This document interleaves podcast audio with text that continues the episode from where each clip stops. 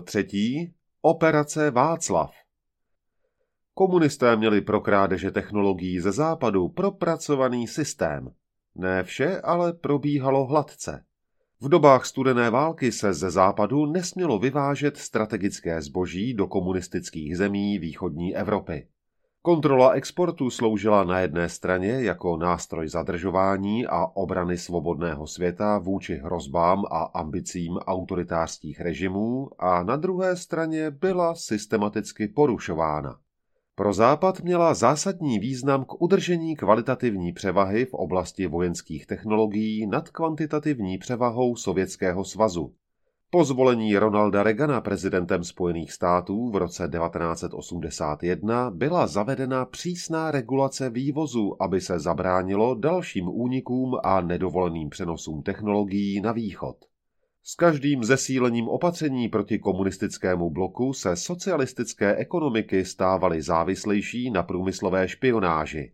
Jak si podobnou technologii obstarávalo komunistické Československo, o tom pojednává třetí díl seriálu Zloději vědeckých tajemství. Americká CIA hlásila, že prakticky každý sovětský výzkumný projekt měl ze západních vynálezů a zařízení prospěch. Koncem 70. let to bylo přes 4 tisíce projektů ročně, začátkem 80. let přes 5 tisíc projektů.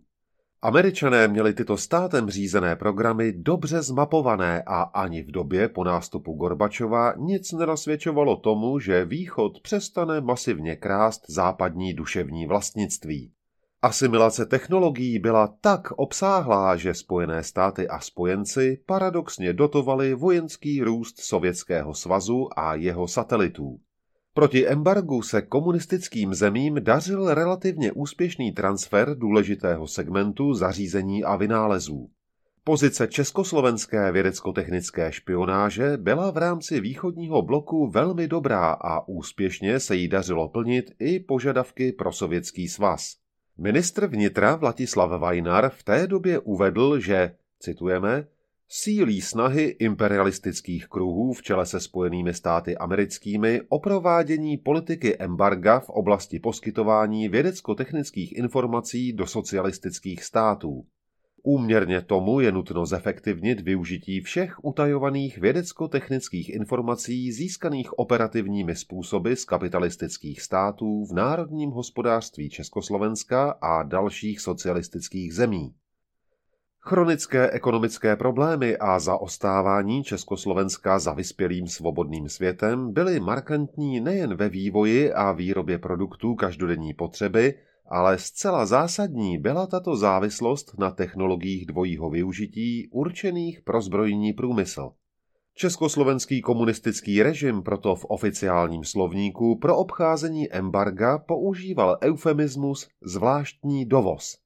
K jeho krytí byla zákonem číslo 114 lomeno 1983 zřízena státní komise pro vědecko-technický a investiční rozvoj jako ústřední orgán státní zprávy Československé socialistické republiky. Nahradila dosavadní federální ministerstvo pro technický a investiční rozvoj. Tento útvar kopíroval sovětskou komisi, ta byla zřízena v květnu 1955 jako státní výbor Rady ministrů Sovětského svazu pro novou techniku a později se název ustálil jako státní výbor pro vědu a techniku. Komise byla hlavním odběratelem spravodajských informací z oblasti vědy a techniky. Byla využívána ke krytí rozvědky KGB a GRU a sloužila státnímu programu k získávání západních zařízení a dokumentů. Situace v Československu byla analogická a proto byl prvním šéfem komise v letech 1983 až 1988 bývalý letitý federální ministr vnitra Jaromír Obzina, zároveň v pozici místopředsedy vlády. Mezi hlavní metody státní komise patřila práce s širokým aktivem vědců, vynálezců, inženýrů, technických pracovníků a vysoce kvalifikovaných dělníků. Tuzemská komise, obdobně jako komise v Sovětském svazu, poskytovala krytí pro rezidenturu vědecko-technické rozvědky první zprávy SNB. Podléhaly jí rovněž úřady pro vynálezy, patenty a normalizaci. V roce 1998 v legalizaci u státní komise pracovalo 12 příslušníků vědecko-technické rozvědky. Další čtyři pracovali u Federálního ministerstva zahraničního obchodu a dalších sedm v podnicích zahraničního obchodu. Na rezidenturách v zahraničí pracovalo 24 příslušníků vědecko-technické rozvědky a v centrále rozvědky působilo kádrových příslušníků 41 na 69. odboru a dalších 25 na 74. odboru. Početní stav příslušníků vědecko-technické rozvědky činil 113 osob a v porovnání s celkovým počtem operativních příslušníků rozvědky 568 osob byl její podíl téměř 20% Ku příkladu u východoněmecké rozvědky HVA činil podíl operativních příslušníků vědecko-technické rozvědky až 40 Kromě krytí nákupů embargovaného západního zboží, státní komise pro vědecko-technický a investiční rozvoj legalizovala, citujeme, hodnocení a využívání materiálů a dokumentací získaných vědecko-technickou rozvědkou ve vybraných kapitalistických státech.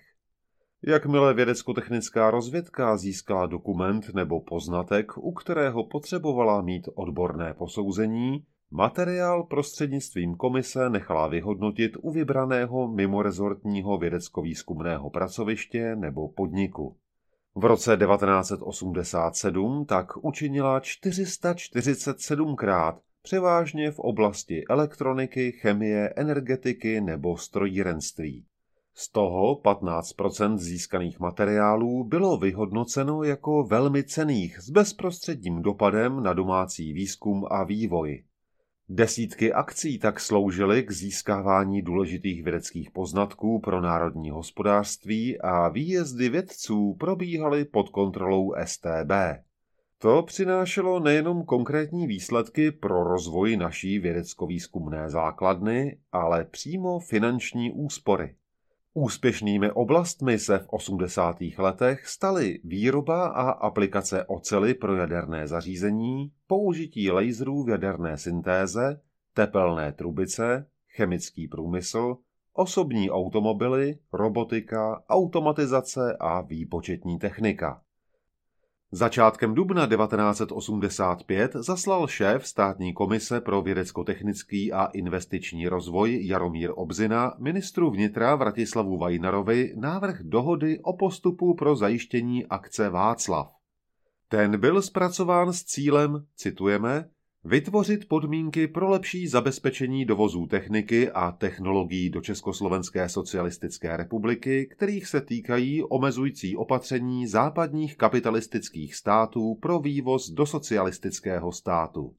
Obzina navrhoval pracovní postupy pro, citujeme, nezbytné dovozy pro československé národní hospodářství specifickým způsobem, na nejvyšší vládní úrovni se tak konkretizovala pravidla a způsob finančního plnění pro obstarávání embargovaných západních technologií, které pro národní podniky a vědecko-výzkumné ústavy zabezpečovala vědecko-technická rozvědka. 25. června 1985 byla na úrovni ministrů podepsána mezirezortní dohoda mezi čtyřmi subjekty. Za státní komisi pro vědecko-technický a investiční rozvoj ji podepsal Jaromír Obzina. Dále pak ministr vnitra Vratislav Vajnar, ministr financí Leopold Lér a za státní banku Československou její předseda Jan Stejskal. Ekvivalentní dohoda na dovoz embargovaného zboží prostřednictvím státní plánovací komise byla platná od července 1983. Dohoda o akci Václav v podstatě institucionalizovala postup, kdy uživatelé jako národní podniky, výzkumné ústavy a tak dál zdůvodnili své požadavky na zvláštní dovoz technologií a zařízení, které potřebovaly k realizaci a plnění státních úkolů. Podniky tyto seznamy konzultovaly se státní komisí a potřebnou konkretizaci a konzultace s nimi vykonával analyticko-informační odbor vědecko-technické rozvědky. 74. odbor první zprávy SNB. Tento útvar byl rovněž koordinačním a styčným místem podřízeným kontrarozvědným a krajským složkám STB. Ty se podílely na získávání utajovaných vědecko-technických informací a měli povinnost, citujeme, zajistit neprodleně zasílání veškerých utajovaných vědecko-technických informací z kapitalistických států, jako jsou dokumentace, vzorky, výzkumné zprávy a tak dál, získaných prostředky Federálního ministerstva vnitra v rámci činnosti jimi řízených útvarů první zprávě SNB 74. odboru. Schválený požadavek na zvláštní dovoz byl následně přidělen rozvědce. Za koordinaci akce Václav nesl odpovědnost zástupce náčelníka první zprávy SNB pověřený řízením vědecko-technické rozvědky. Pracovní tým B 69. odboru první zprávy SNB již řešil konkrétní operativní získávání požadovaného materiálu prostřednictvím rezidentur a vlastní agenturní sítě v zahraničí. Po ukončení akce archivoval originální faktury a uživatelům vydával náhradní zlegalizované faktury za dodanou techniku pro potřeby kontrolních civilních orgánů. Uživatelé měli rovněž povinnost odstranit ze zařízení všechny značky výrobce a identifikační údaje. Měli rovněž zajistit, aby se tato zařízení nepředváděla cizím delegacím při návštěvách podniků. Uživatelé u státní banky Československé, útvar 611, zakládali za tyto nákupy korunovou protihodnotu.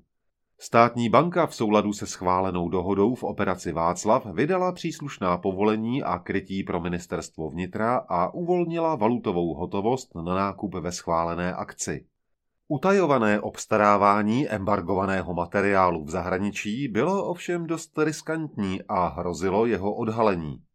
Tovar se rovněž nepořizoval přímo, ale přes síť překupníků, kteří si za jeho dodání účtovali přirážku. Ta celkovou cenu pořizovaného zboží většinou zvětšila o dalších 30 až 100% Toto vše rovněž otevíralo cestu korupčnímu jednání a různé úplatky a výhody mezi účastníky obchodu patřily k běžné praxi. K prvním výsledkům operace Václav se řadily realizace požadavků národních podniků Konstrukta Trenčín, Tesla Blatná či technické zprávy Federálního ministerstva vnitra.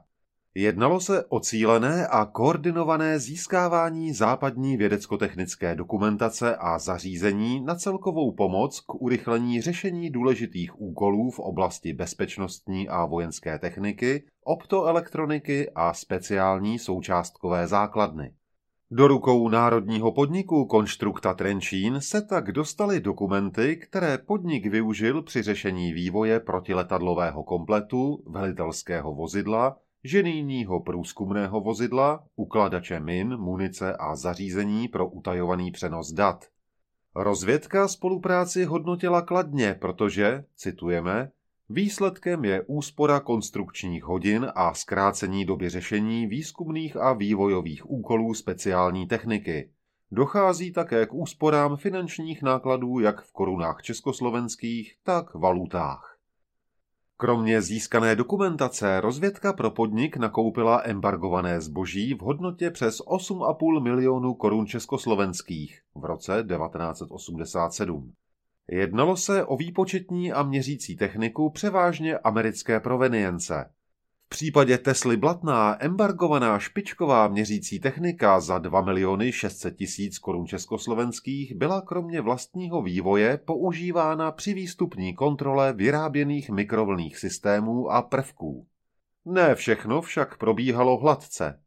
Například v roce 1988 vědecko-technická rozvědka pro Teslu Blatná v akci Blatouch hodnotí pokusy se získáním skalárního síťového analyzátoru a příslušenství, citujeme, v současné době je velmi přísně embargovaným zařízením a přísná opatření jsou přijata již u výrobce. Zatím pokus přes dva kanály vyšel neúspěšně. Zkoušíme třetí možnost. Podařilo se nám získat prodejní ceny výrobce, k nímž je třeba počítat až s 50% nárůstem vzhledem k obtížnosti získání. Dlouhodobým uživatelem západních technologií byl i samotný rezort vnitra, především jeho výzkumný ústav, technická zpráva Federálního ministerstva vnitra Československé socialistické republiky. Ten úzce spolupracoval s operativními zprávami STB na vývoji a výrobě speciální operativní techniky, jako byly odposlechy a sledování. V širší perspektivě pak technologie svobodného světa pomáhaly udržovat totalitní režim v Československu, což ilustruje i příklad z července 1984. Tehdejší náčelník technické zprávy, plukovník inženýr Vratislav Podzemský, požádal náčelníka rozvědky generálmajora Karla Sochora o dovoz zařízení v celkové hodnotě 3 miliony korun československých. Šlo o embargovanou techniku od americké společnosti Hewlett Packard. Požadavek zdůvodnil potřebami výkonu bezpečnostní služby v rezortu vnitra, neboť, citujeme, Požadovaný komplex řídících, měřících a automatizačních prostředků bude součástí systému, který bude zabezpečovat řadu úkolů v rámci speciální elektroniky v rezortu Federálního ministerstva vnitra. Na systém, jehož součástí budou požadované technické prostředky, jsou kladeny špičkové požadavky z hlediska spolehlivosti. Vzhledem k tomu, že v zemích RVHP potřebná měřící a automatizační technika není dostupná, jsme nuceni žádat zakoupení požadovaného souboru z kapitalistických států. Jedná se o špičková zařízení, jejichž dostupnost z kapitalistických států pro státy Varšavské smlouvy se rok od roku snižuje. Proto je nezbytné požadovaný soubor zabezpečit, pokud není na uvedené prostředky uvaleno vývozní embargo nejvyššího stupně. O měsíc později plukovník Podzemský upřesňuje. Ceny dovozu byly stanoveny z cen platných na začátku roku 1984 a v uvedených cenách je zahrnuta i obvyklá přirážka na embargo. Dovoz techniky podléhá dovozním licencím. Materiál je z 85% embargován a proto jej není možné zajistit běžnými ani zvláštními cestami. V říjnu pak vědecko-technická rozvědka hlásí, že většinu požadované techniky dle specifikace dodala v celkové hodnotě 455 300 švýcarských franků. Dva roky po podpisu dohody o operaci Václav hodnotili její signatáři, že splnila úspěšně svůj účel. Citujeme, přispěla k vytváření příznivých podmínek při získávání a využívání vědecko-technických a ekonomických informací z vyspělých kapitalistických států ve prospěch vědecko-technického pokroku v Československu a vedla k potřebné koordinaci aktivity partnerů. Snad poslední embargovanou technologií, kterou rezort vnitra pořídil těsně po pádu komunistického režimu a se schválenou výjimkou ze strany Spojených států, byl počítačový systém WISE.